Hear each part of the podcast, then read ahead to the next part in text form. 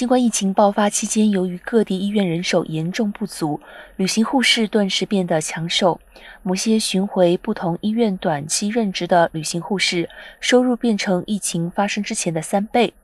然而，随着染疫住院率持续平稳，加上州政府及联邦政府补助减少，旅行护士职缺如今明显缩水。有的旅行护士甚至在工作契约尚未届满，就忽然收到了解聘通知。